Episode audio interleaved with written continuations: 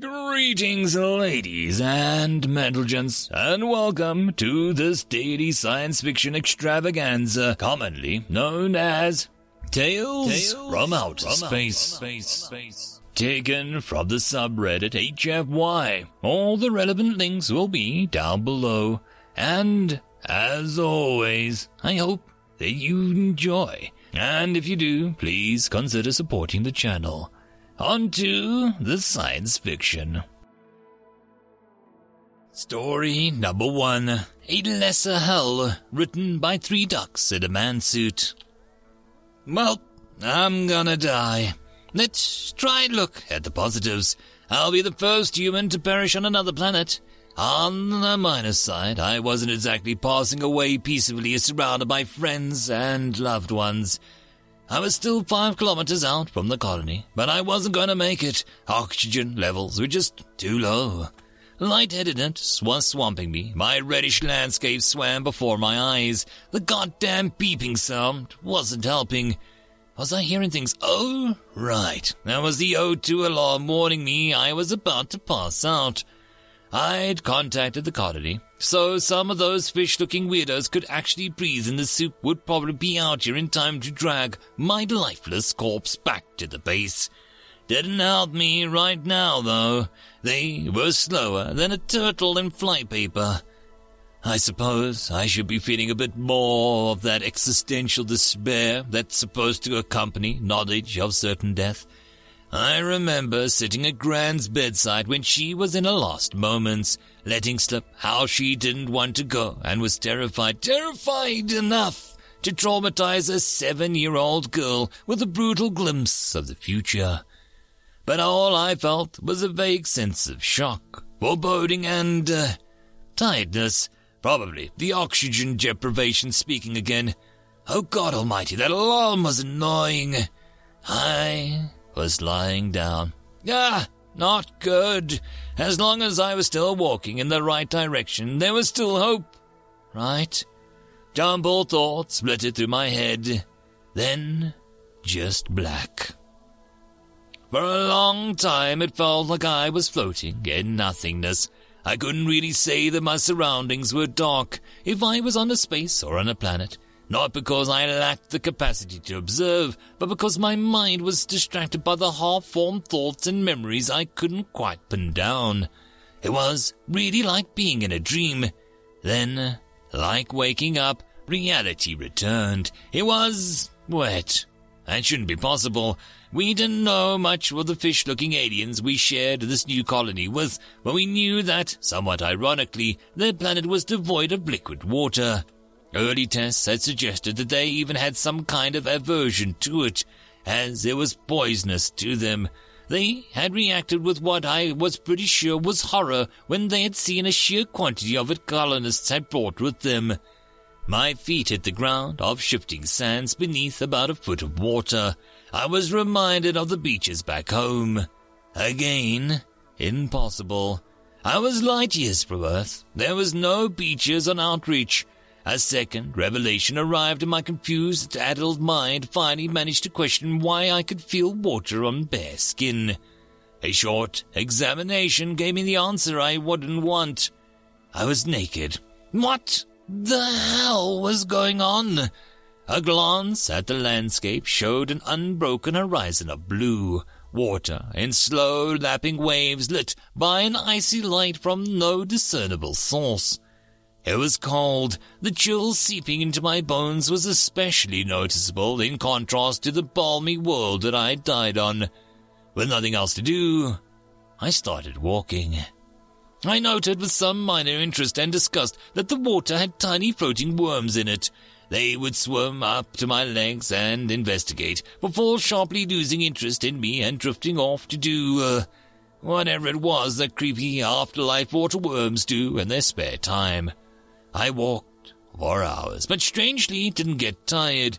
The cold was annoying, but only mildly. Really, the whole situation was more bemusing than anything else. I was Alice, lost in a wonderland. Finally, a sound like waves breaking on the shore announced something approaching. I peered at the distance to spy a human-sized something charging at me. Only when it was a hundred or so meters away did I recognize it for one of the natives, its fins and rust-colored skin leaping out of its features. But there was a great deal wrong with this picture. It was moving with a great deal faster than the meandering locals that I had seen, almost at a running pace of a human. The water was supposed to be deadly to them, but it was charging through the shadows with a great enthusiasm. Then come to think of it, didn't they also flourish in much higher temperate zone than us?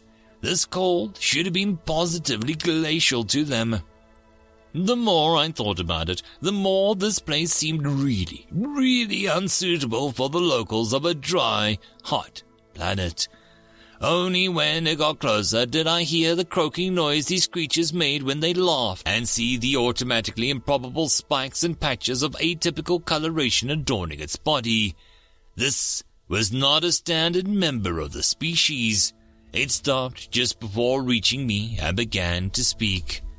Regrettably, my translation implant was in my suit, which hadn't made it with this weird place, so I could only rely on my very rudimentary understanding of the language. Something, something eternity? Was that the word for suffering? I think I heard one of them use that word when I ran out of firecrackers in the calf. I drew some kind of instrument from thin air as it spoke. It resembled a tube of clear jetty attached to a solid handle. Upon the completion of the little speech, it waved it towards me. The sheer surprise at the action prevented me from dodging it in time, and the tube splattered on my chest, raking across and leaving a trail of slime that smelled vaguely of citrus. Hey, gross! I took a step back and scooped some of the water to wash it off. It tingled slightly. This whole situation was getting weirder and weirder. Who the hell even are you? Where is this place? The fish dude wandered forward to try and strike me again, but this time I dodged out the way. It was faster than the average member of its race, but it was still easy enough to avoid for a fit human. They were creatures whose survival depended on physical resilience against their environment, not running from predators like humans. It chased me without tiring, coming at me with the jetty sword again until eventually frustration made me lose my temper Oh, frick you, fish face! Eat sand! I dashed around its back before it could turn and pushed it down. It went down into the water with a splash. Damn thing! Must have weighed damn near 200 kilos. Its jelly whip flew out from its hand, landing a step away from it. Not letting the opportunity drop, I darted forward and grabbed it. Let's see how you like it. I struck the creature with the whip as it pulled itself back to its feet. Instead of a line of harmless slime, the streak where the jetty splashed onto the left her angry red welt. The creature moaned in the sound that I recognized as pain. Abruptly, the fish dude resolved into water like candy floss, making me leap back in mild disgust. What the frick? It wasn't over. Water didn't rush in to fill the gap left by the disappearance. Instead, there was a dry hole in the middle of the landscape of endless water. Looking into the hole, I realized there was no sand on what I was walking on. Instead, it led to, uh, somewhere familiar. When I calmly walked into the colony workers' lounge and requested something to wear, the room almost immediately erupted with screaming. I was back, but I still had no idea what was going on. The hole I crawled through to get back to the colony had disappeared the moment I was through, as if it had never been there. It had appeared on a wall behind which I distinctly noted a lack of any endless stretches of calf-high water inhabited by creepy fish dudes, making me wonder if I'd hallucinated the whole thing. Everything was the same as how I left it, but my appearance threw the entire colony into utter turmoil for reasons I did not yet understand. It wasn't until I'd managed to calm down some of the less panicky individuals and get myself a change of clothes that I finally got the answers I was after. I insisted on seeing the body, of course. It was only natural after being told what I heard. But I couldn't deny that once I was on my morgue, looking at my own face lying on the slab, I was dead, killed five kilometers from the colony due to running out of oxygen on what should have been a routine mission gone wrong. The fish boys had recovered my body and brought it back, but by the time someone with a basic understanding of human biology could see me, it was way, way too late. They did some genetic and biometric testing. Someone brought up the idea of identical twins. But minor biological markers unique to me that would be impossible to fake blew those theories out of the water. I was here, alive and with a new, mostly healthy body, yet I was also there, dead, on arrival. I told my story to the colony leaders. It was fantastical, but they all wanted to hear it. The human colony leaders scoffed and accused me of making crap up. Couldn't really blame them, but the fish dudes reacted in the way no one could have anticipated. You say it was filled with water? Yeah. And cold? Yeah. And there were scour worms in the water. I have no idea what those are, but yeah. They're a rare parasite that burrow under the flesh and cause great pain. You were approached by a karasin with spikes extending from its head and streaks of green down its body, who wielded a vatch. At the question, the fish boy Karasin projected an image onto the conference room wall. It appeared to be an artist's rendering of exactly the creature I had seen, holding the jelly sword thing. That guy? Oh yeah. What is this all about? Why are you looking at me like that? The Karasin all shared a meaningful glances, while the human colonists and I stared at them in bewilderment. Miss Hunt, this picture is of the great tormentor, a figure from our mythology who supposedly tortures the souls of non-compliant in the afterlife until they are willing to let go of their sins and pass on to paradise. It is our devil. He leaned forward, swiveling his creepy eyes towards me. It seems uh, that you have somehow managed to escape from hell. A great deal happened over the next few weeks. I made intergalactic news for all sorts of reasons. Naturally, most of the media thought it was some kind of elaborate prank or hoax, and everything calmed down eventually. It wasn't until one of the residents mechanics of the colony died of a heart virus two years later that things started up again. He was dead for less than a day before he reappeared confused and slightly wet, in a woman's locker room on the other side of the colony, perfectly healthy. The two witnesses say that he'd seen a naked man crawl out of a hole in space, through which they could vaguely make out some watery landscape under the cold blue light. He'd taken longer to escape that place than me, mainly because he'd been less willing to grab the jetty sword and only resorted to that after trying diplomacy with E.T. Satan for far longer than I had patience to. Two people had died on Outreach Colony. Two people had come back to life with new bodies and stories about escaping an abstract place that perfectly fit the local description of hell. The news took it slightly more seriously, but there was still a hidden element of no, come on, what really happened to all the reports. Then it happened again. And again. What the hell was Coruscant a mild discomfort to us? What was a terrible and unbearable tormentor for the Coruscant was a mild annoyance for us. And escaping, an act that required stealing the devil's weapon from his very hands, was an impossible task for the Coruscant, but uh, surprisingly easy for us.